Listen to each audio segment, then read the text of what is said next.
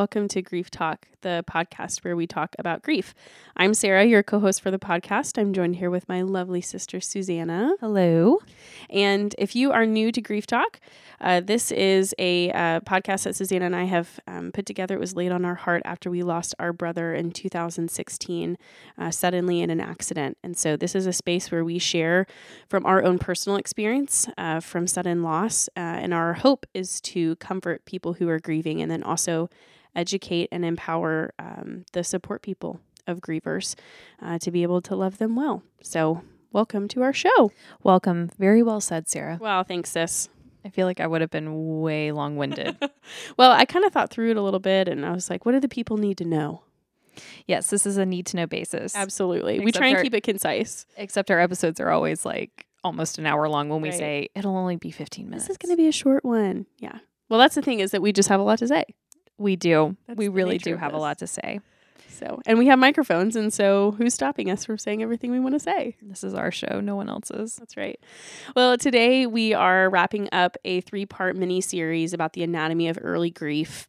And when we talk about early grief, we're specifically talking about uh, that first year or so. There's no hard and fast rules in grief, but the first year or so after losing a loved one and uh, just the different aspects. So we've touched on the physical uh, aspects of grief, the mental aspects of grief, and then today we're going to talk about emotions Mm-hmm. which seems to be like the most glaringly obvious, I think, maybe to an outsider, that like losing someone is sad. So, you know, we're talking about those emotions, but it's a lot more complex than that. And honestly, until I experienced grief, I never really imagined that there would be such mental and physical aspects of it. So I'm glad we touched on those. yeah, me too.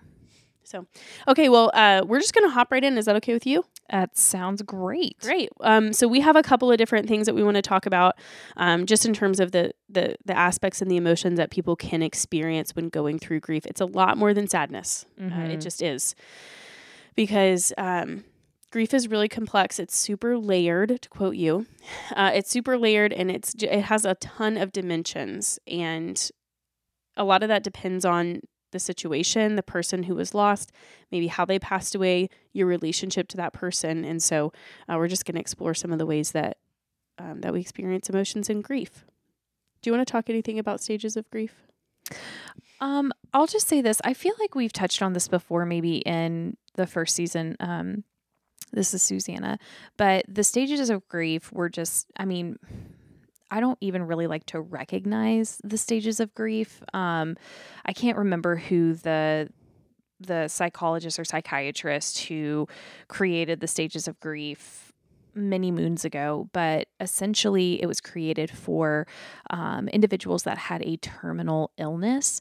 Um, but then it just kind of snowballed and was just kind of this like blanket response uh, for really anyone losing a person or, you know, those with terminal illnesses. And so um, I did not find, I mean, I had heard of the stages of grief and like I just immediately rejected it because I felt like what I was going through with my early grief after Leland passed away, our older brother, um, it was totally not linear. Like the the every day was different.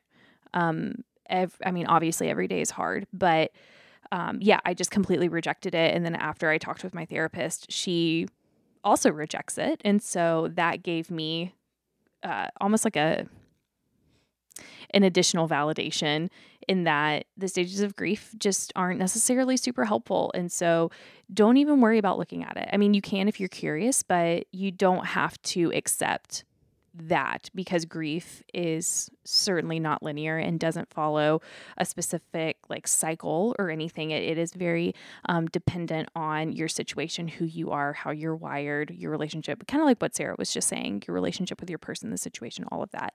Um, so yeah, I reject the stages of grief, Mm-hmm. and that's a little bit about me. Love that. Thanks for sharing. So, yeah, so basically what you just touched on, the origin, Elizabeth Kubler Ross, she wrote a book in 1969 called On Death and Dying. And this was her model to talk about how people with terminal illnesses face their own death Right, right. before they die. Um, if you're not familiar with the stages, they are denial, anger, depression, bargaining, and, and acceptance. And um, so they were not originally intended to describe the grief that someone feels when a loved one has passed away. That's not that was not the context for them. Now, I will say like do people experience a lot of these things? Sure. And so I think kind of like what you said, it just kind of became something that we as a society use to describe, well, this is how grief works. And it is much more complicated than that. I will say, I agree with you, Susanna, that like for me personally, the stages of grief are not helpful. There's no part Right. of it that's helpful to me. And so I have completely dismissed it as like, here's what it is it feels like steps. Like I pass one step and I go to the next. And so that makes me feel like there's a right and a wrong way. It feels limiting to me. It's limiting, and then it's like, oh, you get to the end. Congratulations, no You've more grief. This right. Um, I, I mean, I could see how some people might find this, um, like comforting in some way. Just for me personally, I don't feel that way. Yeah. So anyway, we're going to talk about not the stages of grief. We're going to talk about just emotional aspects of grief that people can feel at any point in time, and might kind of transition through. And we're specifically talking about after the death of a loved one. Mm-hmm. Um, so yeah, you want to start us with our first one? Yeah, I'll go ahead and kick us off. So, sadness and or depression. That is the first one on our list here. Um I mean, obviously, these emotions can be brought on by the realization of your loss, and it may cause you to isolate yourself, um, you know, while you're reflecting on things that you did with your loved one or focusing on memories from the past. Um, this one is very obvious, and this one is, you know, very true for me personally. Right. Um, I, I don't, I don't think I was ever depressed. I feel like that's a word that gets thrown around a lot and used like very lightly, and I just don't want to do that. I want to, you know, keep the weight with that word and the seriousness with that word. Um, but the the deep, deep sadness is so real and a product of my own sadness was isolation. Um, and I mean, also, I think a, a byproduct of uh, my shame caused me to isolate as well. Not necessarily from my brother's accident, but excuse me, it was it was really easy for me to do that as a response to my sadness because, you know, I mean, I didn't want to be burdensome for Right. anyone. I felt like everyone was just kind of looking at me and, um, you know, You don't want to pile on. yeah, people just kind of like, I mean, you, uh, whoever is listening to this, like, you know, like people just kind of look at you different or they just, they just kind of talk to you a little different. And like, I didn't want any part of that. I wanted to minimize that as much as possible. And so, yeah, I definitely isolated because of, because of my deep, deep sadness. Sure, that makes perfect sense. What about you, Sarah? I would agree. I mean, major depressive disorder is a clinical diagnosis. Uh, people can still be depressed, like without receiving a clinical diagnosis. So, I didn't know that. Well, sure. I mean, like you can feel, I think that's, I mean, I don't know. Maybe I'll have to issue a correction after I say what I'm about to say, but somebody take away my master's degree. Um, like, sadness seems to be like a little bit more of a temporary state, whereas depression feels uh, more enduring. Right. Um, so like, you know, okay, I'll say this about myself. Like when Sure. I've gone through EMDR before, I've like kind of felt this depression afterwards, where it might be a couple days. You know, now am I going to go back to my therapist and be like, "You need to diagnose me with major depressive disorder"? No, and also she wouldn't because it would have to last a lot longer than that. There's like certain indicators that have to be present, but Okay, that's what I'm thinking of, like depression with a capital D. Like, Right. That's No, what no. I'm I'm thinking people of. can feel depressed Okay. without receiving a clinical diagnosis of depression. I think now, Well, then maybe I've been way too sensitive. again, maybe I'm like, I'm like, you're not depressed. Stop it. it's not Sorry to everyone. Uh, but yeah, I mean, sadness and depression, like, like you know, sometimes there's a day when like I'm just feeling sad, like I'm just kind of feeling off. But like if it's lasting several days or like even like a week or two, I would say like you know I'm just going through this like I'm just like having a depression right now. Does that make sense? Yeah. That's how my mentor describes it to me. She's like, it sounds like you're just going through a little depression right now. I, I, I could be so way off right now. okay, or maybe maybe I'm the one that I need to normalize. This is like literally me in real time. Like I'm being so honest right now. Maybe I need to like normalize using that word because I think that Sure, maybe know. it feels scary to you. me yeah, Mm. it almost feels like Like you don't deserve to use it. no, it almost seems like okay, well if you're depressed then you're depressed forever. And obviously that's not the Mm. truth. Right. but I guess I didn't realize that like to to to feel some level of depression could be, you know, just a couple days or Sure. however long and it doesn't necessarily require medication or a Right. formal diagnosis or, you know, anything. And that that's okay if it if, you know, there is that formal diagnosis and what I yeah, I guess it is a little scary. Yeah. Hmm. I get that. Well, here we are in real time In real time processing. processing. This is what it's like. Yeah. This is what it's like when two lay people do a podcast about grief. and I I also have taken, you know, a little bit of time away from therapy because I feel like I'm in, you know, a spot where I can do that and here I am processing Sure. lots of feelings and thoughts and that's Oh, okay. I'm glad you're here. I'm glad people get to hear that. yeah, thank you. Uh, yeah, a lot of people will also experience shock um, in lots of different ways. Like, so in the stages of grief, they would say denial, but just disbelief, general shock, um, which is totally normal, especially. I don't want to use the word normal. I hate it when people are like this is so normal. It's not unexpected for someone to experience, especially if someone passed away suddenly. So I will share. Mhm. Maybe I've said this on the podcast before. I'm not sure we're getting to the point, Susanna, where we've done this podcast for so long. I'm like, did I say this on the podcast or did I say this to dad? You know, I'm like, I can't remember wh- when I've said what. Yes, and you know what? I say just say it again That's right. because for the people in the back, Well, for the people in the back, and also, I mean, whenever I pick a random podcast to listen to or start one, like I never, I hardly ever start from the very beginning. sure, that makes so sense. So I'll just kind of cherry pick based on like what I want to listen to. So Yeah, that actually does make a lot of sense. Okay, um, when I first heard that Leland died, he uh, he passed away in an accident, and so uh, he was 26 years old. If anyone doesn't know our story, and it was irreconcilable in my mind that he could have died. It just didn't make any sense. Mm-hmm. And I remember coming home because we were in Florida at the time when um, we found out that he had passed away. And I remember coming home and being like, there has been a mistake here. Yeah. Someone messed something up. Like, I literally remember thinking, they've got the wrong guy. Mhm. They have the wrong guy. Nashville is a huge city. He was like really generic looking. you know, uh, or you know, very handsome. Of course, I'm sure Mom will listen to this. Leland was very handsome, but you know, I mean, he just like kind of like six foot two, brown hair. Like he just kind of, Mhm. you know, he looked really normal. So I was like, okay, maybe he, maybe they got him confused for somebody else, or maybe something else happened. Like I remember thinking at one point, and this is this is what grief will do to you. Maybe he got lost. yeah. Susanna, that doesn't make any sense. That doesn't make any sense. And I was just like, maybe he just got lost.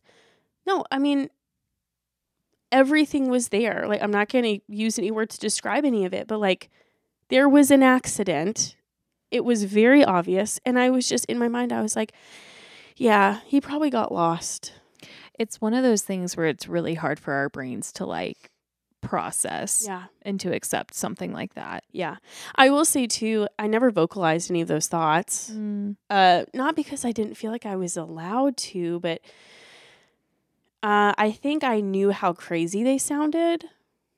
Do you feel like everyone else had kind of accepted what had happened and you didn't want to say anything? Well, no, I think I didn't want somebody to be like,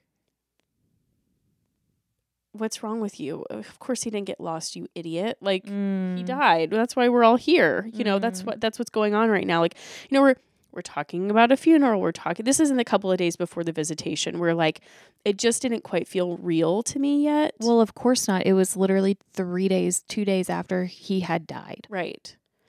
And I don't know. I just, I was like, people are just going to think I'm crazy if I tell them, like, if I'm like, hey, has anybody thought about maybe he just got lost? like, I mean, it's not funny, but I kind of can't help but laugh because, Yeah. like, this is what my mind did. You you try to rationalize every other scenario. Yeah. But the po- the point of what I'm trying to say is there were a million times like that, especially in that first year where I thought if I say this out loud, somebody's gonna like call someone. I don't know. I was like, they're gonna institutionalize me or something. Like I just Mm. thought pe- the people in my life are gonna think I'm crazy if I actually say what I think. Mm. or if I actually say how I feel or if I actually, you know, I just didn't there were some things that I just I was too is it afraid? I don't really know. I just didn't feel like I could say. Because of your disbelief, Right. because of the shock. I was like trying to make it was like I was trying to make things fit in my brain that just didn't fit together. Yeah, I, I will say I I definitely felt the shock and I definitely felt the disbelief. And I remember saying out loud to myself, He's okay. Yes. He's okay. Yes. This doesn't happen. He's okay. Yeah. And I mean, clearly he was not okay. But um I also remember, I mean, this was for quite some time, like honestly months after Leland had died, imagining him just walking through the front door. Yes, me too. Have we talked about this? I don't think so, but like sitting down at imagined the dinner table and it's like, oh, he's gonna walk in the door any minute, or even just like randomly, Yes, he's I gonna imagine walk that in. same thing. Yeah. And then I Mhm. okay, this is gonna sound crazy. But like I imagine he would walk in the door and be like Sorry guys, I got lost. And then you would be right. You would say, I I, would be knew like- it. You people were so dumb. Nobody checked to see if he was lost. I don't know why. Like, but again, this is such an example of like our brains are so wired to make sense of things. Yeah. And like for whatever reason, that's the thing that my mind latched onto. That made no sense, but it just my brain just just grabbed it Yeah. and just went for just like went. Yeah. So yeah, I I imagine the same thing that he would just walk in the door. Yeah. And I was like, and I won't. I remember thinking like, I won't be mad at him. I won't be mad. I won't even be mad. like, Mm, Even though like if somebody if that really did happen, there you'd have a reason to be mad. It's like, hey, we thought you passed away or something, you know. But mm-hmm. this, it was just weird. It- yeah. it- the the emotional aspect of grief can do some really funky things yeah. to your thoughts. Yes. You know. Yeah. Um. Okay. Talk about numbness. So moving right along. Yeah. numbness. Um, so you might find that you feel numb after a loss. Um, this is another thing that it is, you know, I don't want to say normal, but Sure. it is a natural kind of reaction, or it can be. Um, and it really is just to to help us in a way process what has happened at a pace that we can manage, Yes. um, and not before we're ready. So the next uh, emotion that you might experience during uh, grief is panic and confusion. So obviously, uh, depending on the situation, depending on like we already talked about how somebody passed away, if it was sudden, if it was expected. Uh, I think that this can also be something that a lot of people experience. It was something that I experienced for sure. Uh, a lot of us, and I think this is interesting. You know, the person that we lost usually has like we usually have a piece of our identity wrapped up in them, Mm-hmm. right? So like there was a piece of my identity, a small piece, but a piece of it that was Leland's little sister. I Oh, yeah. probably had a very similar feeling, Yes, and maybe a large, a yeah, large, probably piece. a lot more for you, yeah, because you guys were a lot closer in age. But uh, I would imagine for a spouse, you know, Mhm. I mean, so much of your identity is tied to who you've built your life with. Um, same as a parent, you know, losing a, a child, a lot of your identity is in being that child's parent. Mm-hmm. And so when we lose someone in that relationship, it can leave such a huge gaping hole. I think a lot of us can feel panicked because it feels like in a sense a loss of our a piece of our own identity. Does that make sense? Mm-hmm. Mm-hmm. Yeah. Yeah, that does make sense. I I can't say that I necessarily felt confused, but I can understand what you mean um, by having, you know, a, a, part of my identity in Yeah. Leland, which I was known as Leland's little sister. Yeah. I'm still known as Leland's little sister, even Mhm. to this day. And I mean, I hope I'm always remembered as Leland's little, one of his little sisters.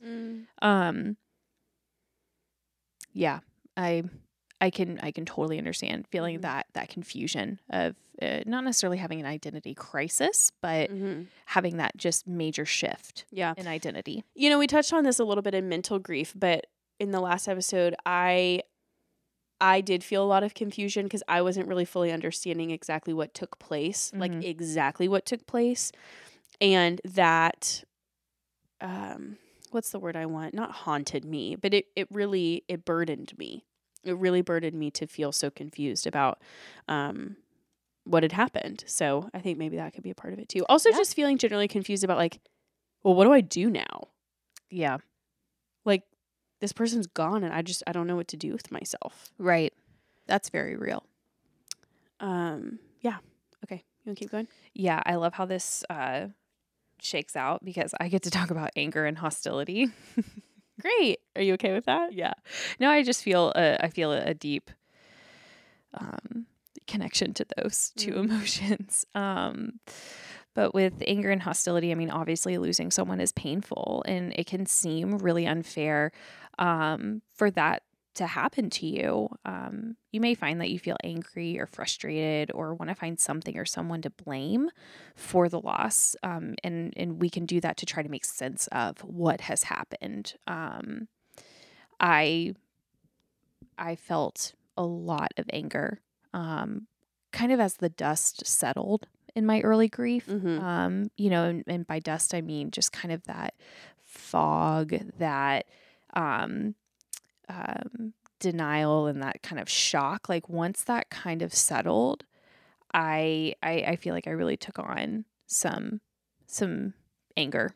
So can you tell me more about that? Like you were angry all the time. You were angry at Leland. You were angry at the people in your lives. You were angry at happy families. Like what who was your anger directed towards and like how did it come out? For me, uh, the anger it really it really depended on the day, but I felt like I always had some some degree of anger in my body. Um, I, I kind of went back and forth.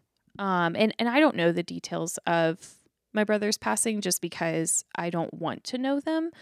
Um, but I really wanted to put the blame on his friends because I know he was he was with some of his friends that night and I felt a lot of anger toward Mhm. them. Um I mean, I don't know what decisions were made. I don't know the timeline of things, but I know that there were friends involved and I was mad at them. I was Mhm. really mad at them. And then I depending on the day also felt felt I was more hesitant with this, but I felt angry at Leland Sure. um you know because of you know the accident. And so i i don't know. I it all just kind of wrapped up um i guess just my my emotions just kind of were wrapped up in this anger of just the like the injustice of it. Like it just felt Sure. very like I don't know, it just felt like the rug was pulled out from underneath me and I didn't like that. And I was angry about it. I was angry that that my world had been turned upside down Yes. and it felt so cruel and so unfair. Yeah. And I was angry about it. And so I think my anger just really honestly that's that's another reason why I did choose to isolate myself because I was so angry. I didn't want to have to like put on a happy face or and you never have to put on a happy face, but you know you still kind of I I still put pressure on myself to do that. Sure. And um I'm just I don't have a poker face and so I just really tended to isolate and um which is, you know, I think I isolated to an unhealthy degree. Mm. Um You know, I can relate to a lot of what you're saying. Um, a lot about the friends and a lot about being angry with with Leland. And this is another one of those things that I didn't want to say out loud because I was like, you know, well, we miss him. And it almost felt to me like I don't want to speak for everyone, but I think that this is how it can feel a lot of times in grief that like when someone has passed away, like it felt like there could be no hard feelings towards him. Like that didn't feel Mhm. fair of me. But I, in reality, I did feel really angry at him because honestly, and regardless of if you know any of the details or not, you know that it was totally preventable. yeah. Like the accident and all of those things, like it could have easily been avoided. Yeah. And so for me, my anger towards Leland was because of watching mom and dad. Mm. Like watching my parents bury a child, watching them. I mean, watching parents lose a kid. I mean, there's, it's just so challenging. It's Mhm. so, it's gut wrenching. And I was like angry at him. I was like, I can't believe he would do this to our parents. Mm. Mm-hmm. And um, yeah, I'm not even going to sit here and say that that was an unfair thing for me to think. No, no, it's not. Um, And so I just want to say, like, if anyone's listening to this and has felt angry at their person for dying, like, you are allowed to feel that. Yeah. You are so allowed to feel that. I mean, regardless of the scenario too, because there are a lot of a lot of different scenarios, you know. Sure. Yeah. And, uh, you know, the other thing I think, too, I wanted to say is that we're we're touch on this I think in a couple of minutes, but um when it comes to relationships, like okay, so like we lost the same person. But we lost two different relationships. That's something that we say here sometimes and you know, I could sit here and say like, "Oh, well, um now this is not the case for us, but well, he and I had these memories together. We had this significant thing, so you're not allowed to be as sad as I am. Oh, that's like grief comparison. Right, but do you understand what I'm saying? Like I could see Like anger in that. how- like yeah, how families could eh, like maybe one person has more of a prolonged season of depression or maybe it affects them differently, but like, you know, I could say like, well, you know, it was my par- it was my spouse who died and so, you know, you don't get to sit here and be sad all day like if I can get out there and like be productive and Yeah. does that make sense? I would imagine that that's the dynamic in some families. I don't feel like that's been the dynamic in our no, family. thankfully it hasn't. But I can see how there can be anger and hostility even directed among like family members. Mhm. So God, that's got to be so hard. I'm trying to think outside the box because we have such limited experience. Um, so I'm trying to think of like from other people's perspectives how they would experience Yeah. these things. But Yeah. No, that's good. That's Anyway. that's good. um, I'm gonna skip the next one. Is that okay? Yeah. Okay. Um, what this one I thought was really interesting. This is definitely thinking outside the box. this is for us. 100% thinking outside the box for us because this is not our story but um uh, there we're kind of referencing an article um and it talks about feeling relief like relieved i'm Mhm. sorry i can't talk feeling relieved. relieved yeah relieved i can't say the word You got it. after someone has passed away and that never would have dawned on me Yeah. because it was not my experience. But I would imagine if I had lost someone who had been ill for a long time and had suffered, Mm-hmm. That there could be an element of relief that I would feel after their passing, Mm-hmm. that they are not in that same suffering state. Yeah, and I I would also wonder if and this is just me, you know, pondering this, if maybe in some cases if someone is feeling that relief, maybe it could also kind of be misconstrued into like a guilt. Like does that make sense? You mean, feeling like, guilty feel that their relieved, I that would feel their guilty? loved one is gone? You know what I mean? Keep talking. I don't know. It made sense in my head. So are you saying like if I feel relieved, then I would feel guilty for feeling relieved? yeah. Yes. Okay. I totally yes. agree. Yes, that's what I, am trying to say. I completely agree with that. Yeah. And again, I think, and and, you know, that's what this podcast is here for. Like, we're going to say things that you don't feel like you can say. you know, like we're giving a voice to these feelings and these things that we might experience that just don't, Mhm. they don't really maybe sometimes feel safe to say. And I think you're exactly right. Mhm. I think that if, again, I can only try and put myself in this situation because it's not my story, but I would imagine if I had a loved one who had passed away after, you know, s- some intense suffering or even mild suffering, even suffering for a short period of time, like maybe I would feel a, a little bit of relief for them and then not feel like I was allowed to say that out loud because Mhm. I think some people might think it sounds like they don't love their person or don't care about them. It Mm. doesn't mean that you're glad they passed away. Yeah, relief and gladness, I feel like, are two very different. very things. different. So it doesn't mean like, oh, I'm thankful that they died or something like that. It just means, you know, I would I would imagine that watching someone suffer like that would cause a lot of suffering in my own heart. Oh, for sure. And your your grief starts early. It starts it Yes. starts while the person is still alive. Yes. In that case, And I would imagine that I would, yeah, I mean, relief is really the only word that I can come up with. mm-hmm. Um, yeah, just to just to imagine that, like just some freedom there. Yeah, free. Yeah, freedom makes Yeah. That makes a lot. and you know i would also and I, I would love to get somebody's perspective who's gone through something like this i would imagine if i were a caregiver Like if I Mhm. were the one tending to someone who was really ill Mm-hmm. or suffering and you know having to totally sacrifice my my life, maybe take time off of work, maybe you know The financial aspect that's exactly it. what I was going to say. Maybe I'm Man. suffering financially, maybe I'm suffering emotionally watching them pass away, you know. I would imagine I would feel some relief for myself too. Mm-hmm. And I would also imagine that would be hard to say out loud. Oh my gosh.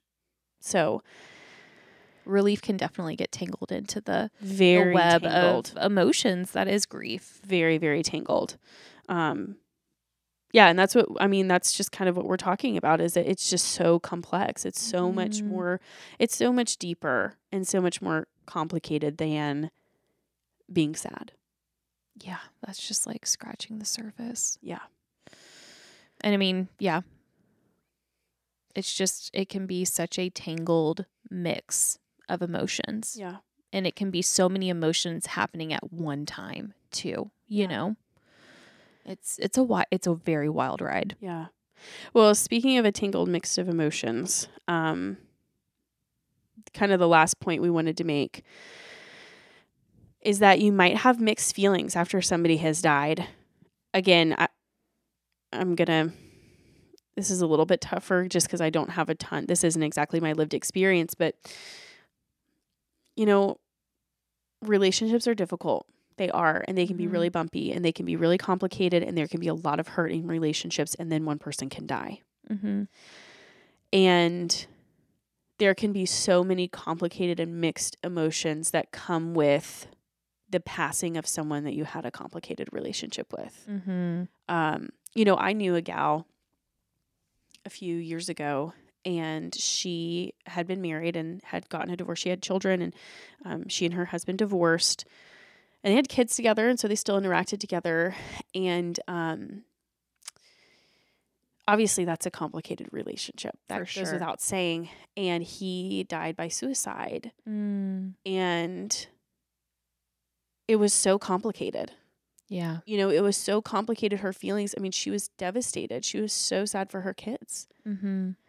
because they were going to grow up without a dad. Mm-hmm. And she was angry at him because of that. yeah.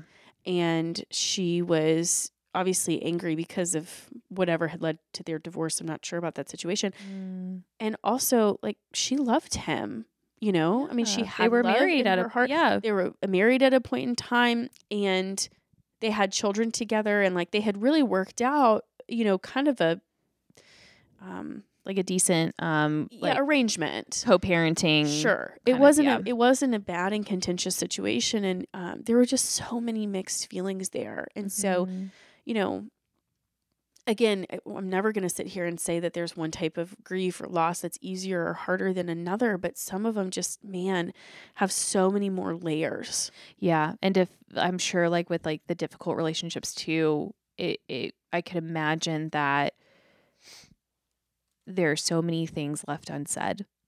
You Right. know, there's that unresolved kind of feeling, which I just feel so much sympathy for. yeah You know, Yeah. Which I feel like I can relate to maybe to an extent just because like Leland died so suddenly. There's so many things I wish I could have said to him. oh yeah, But I think you're right. I mean, I, I would imagine if there had been like maybe years of silence between us yeah, or tension or unforgiveness um, for past hurts, man, I would be walking into grief just in a really, yeah, in a really tough spot to yeah, begin with. in in a in a different yeah, just in a different headspace too. For so sure. I mean, those are those are great things to, um, yeah, to process with. I would say a, a professional, mm-hmm. um, and just kind of talk through because I think everyone's story is so different, and um, people just need such different things when walking through something like that. yeah, yeah, I Um, so agree.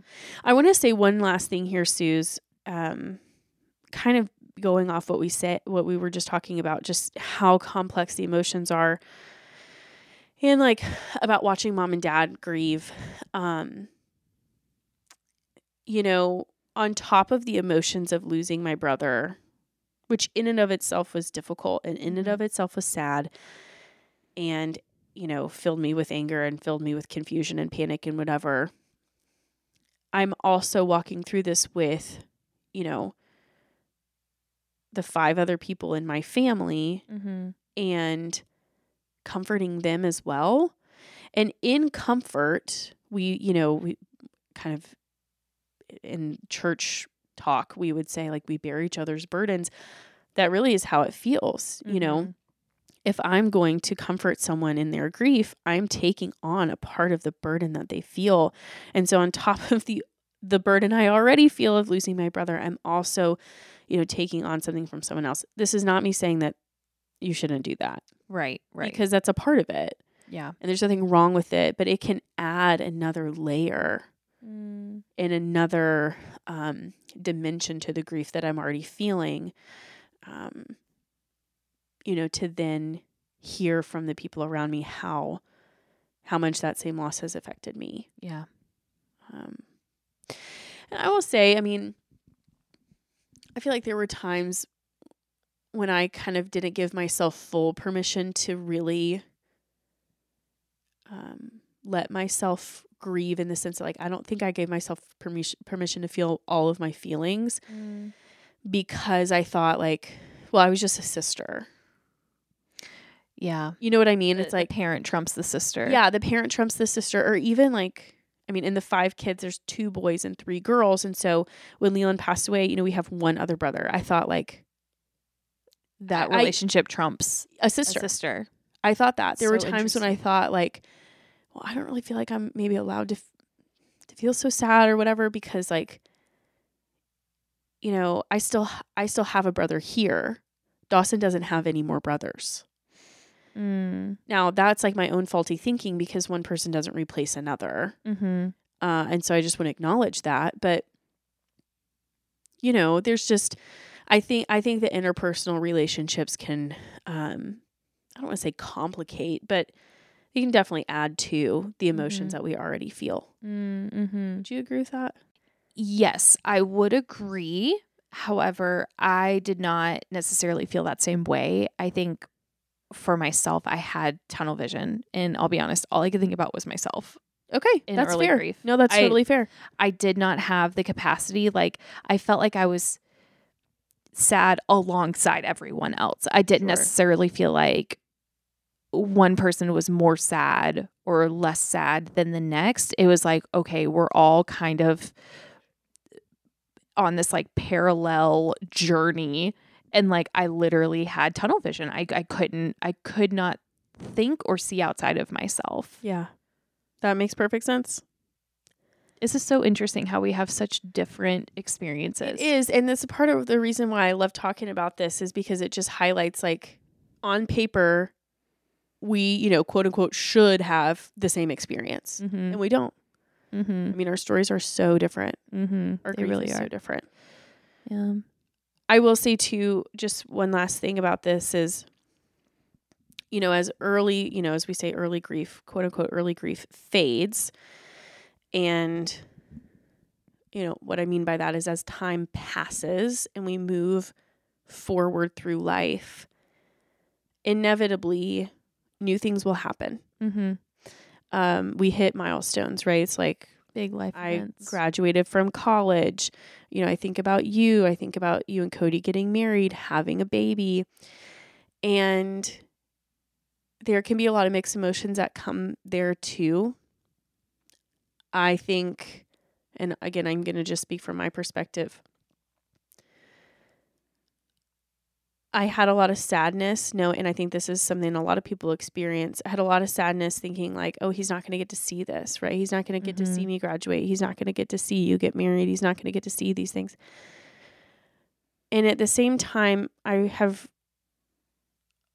felt a little bit of guilt as I go through those milestones because I'm looking forward to something. And sometimes it feels wrong to look forward with excitement or hope in the future and not have your person. Does does that make sense? That does make sense. And I definitely felt that earlier on in my grief journey. And now I don't necessarily I I, I don't feel guilty looking forward to Sure. things now. Um I, I feel very fortunate that I'm getting to experience these big milestones and all of that. But I will say when the big milestones do come around, um, I just I have this this just sadness in my bones. It's Mm. just like it's just there. I, I can be so happy. And also, I feel the grief and I feel the sadness just, I feel it in my body. I feel it in my bones. Wait, tell me more about that. Like what do you want to know? like you're looking forward to a big milestone. Like how does that come out? Like uh, like let's like could you talk about your wedding day maybe? Like what what was that like for you to experience like the happiness and the joy of like you know, the happiest day of your life and also not until, have your person until my baby was born. Until then that ba- was oh the my gosh. So true. Happiest day of all of our lives, let's be honest.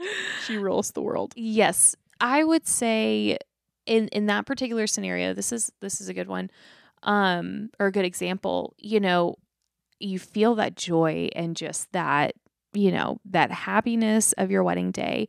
Um, I invited some of Leland's best core friends to my wedding because because I was one of the little sisters. I just kind of tagged along and I got to know these these people and I, I got to form sweet little friendships with them um, because I was like the little sister that got to tag along. You Right, know, I mean you're and cool so- by proxy because Yeah. you're Leland's sister. I certainly am not cool by nature. That is Okay. for sure. Not what I meant. Only cool by association. But anyway, seeing them at my wedding was it was such a blessing having them there and that they would prioritize to spend time with me.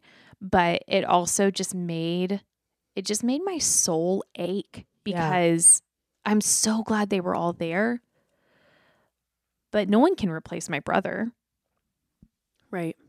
you know Yeah. um and I, I again i'm so glad i got to share that day with them because that was so special but there was just this ache i mean i don't know how else to describe it. I know what you mean. When you said you feel it in your bones, I know exactly what you mean. It feels like it's built into the foundation of who you are. yeah because it absolutely is it's not necessarily that like my literal bones were aching it i guess it's more of like a metaphor like Oh i no, I, but I know what you mean. Yeah. this just my grief has just kind of moved into this ache Yeah. now you know just Yeah. this just this ache and this yearning like i just i wish he was here you know and i miss him with everything that i've got and i just carry that with me Mm, so I hear what you're saying. Um you know, it's really interesting. Uh, We were just talking about um Susanna, me and you were just talking about C.S. Lewis and some of his writings. He's written about grief, um, his book, A Grief Observed. And kind of along the lines of what you're sharing, um, he shared something once the death of a beloved is an amputation in his book, A Grief Observed. And I I have felt this, and maybe I've shared it on here, but again, I'm just going to share it again. You know, losing a loved one, when people say, oh, I can't imagine what that would be like, it's like, sure, you can imagine. yeah you can go there You can imagine. Imagine um, losing a leg. You know, imagine losing a part of you. and how drastically your world would change In an instant, your life would be different. And in an instant, and for months and maybe years, you would have to relearn things. You would, you, things that used to be easy for you are not easy anymore. mm-hmm. And, you know, could you eventually learn to walk again? Of course. And will you probably? Sure. And is it going to take a lot of help? Yes. and and it won't look the same it will not look the same. Um, and that's what that's kind of how it feels now. Is that it's like, it feels like okay, I'm, you know, I'm six years out after losing my brother. You know, if we're gonna kind of continue on in this metaphor, I've learned to walk again. I can do most of the things I used to be able to do. Now there's some things that I really avoid because I just I can't do them. sure I cannot handle them. Um, but generally speaking, you know, I've I've learned to live a functional life again, and I still see the like where my leg used to be every day. of course You know, other people might not see that. Other people don't. It's not the first thing that they think when they think about me, but it's still so much a part of my everyday life. mm-hmm. yes and um that that kind of sounds like what you're saying is it's like you know it's not it's not something that I get so hung up on you know hung up on and caught up in every single day and in the spiral of sadness and darkness like how it was at one point in my life but that ache will never go away. Mm-hmm. And the glaring absence of my brother will never, ever go away. Mm-hmm. Um, so, anyway, that's that on that. Um, do you have anything else to share? I don't think so. I think we've hit pretty much everything. I think so. well, we haven't hit everything, but I know we've hit a lot. We have. Um, Yeah. so I guess I'll do the wrap up. Sure. Do We didn't really talk about this ahead of time, but yeah, take us out. Um, well, I'll be long winded, so buckle up for another 10 minutes. I'm just kidding. um, so we can be found, we would love to connect with you.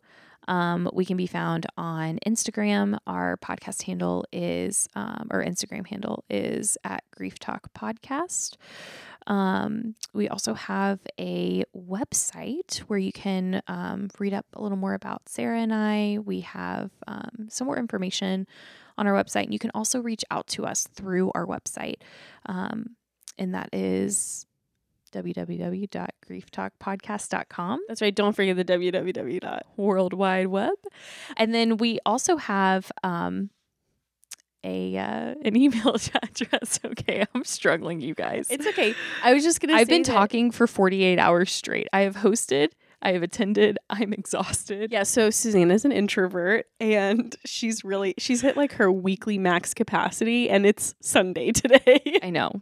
I had a headache last night from talking so much and I got that headache again. But anyway, this is important work and this is I will finish this. okay. So our email is Grief. grief talk. Is it grief talk podcast at gmail.com? Okay. Sure. All right. Well, we're consistent. Um, and I will say that, you know, Sarah and I, we read every single entry, Yes. every single submission on um, our website that you guys send to us, and we try our best to respond to every single one of them. Um, and I just feel like there's a special little place in my heart where I tuck every single one of you. Yes. Um, and especially when you reach out, then I know your name and I just Mhm. tuck you right in there with me. And um, just know that you're not alone. yeah. And we're so glad you're here. And we are so sorry that you're here Yeah. all at the same time. Yeah. A little tiny peek behind the curtain, real quick. Usually, Susanna will read the emails out loud to me, Mm-hmm. which I don't. I, I mean, the, the, um, inbox. the inbox, exactly. Which I don't know if you've ever thought about this, but it kind of makes me think of when we were little and we shared a bed and you would read to me before we went to sleep. you know what? Love that for us. We've just, you know, changed a few things Yeah, now that we're adults. evolved. But Uh, but yeah, last week you read me a, something. Somebody had qu- had written in a question, and it was just great. It was just like, and you know, we're not really qualified to be giving like professional advice, but it was just a great question, and I was so glad that she had the courage to ask that question. mm-hmm. Um, Yeah. I was just really glad about that. So yeah, anyway, absolutely. all right. Well, um, thanks for joining us for another episode of Grief Talk, the podcast where we talk about grief.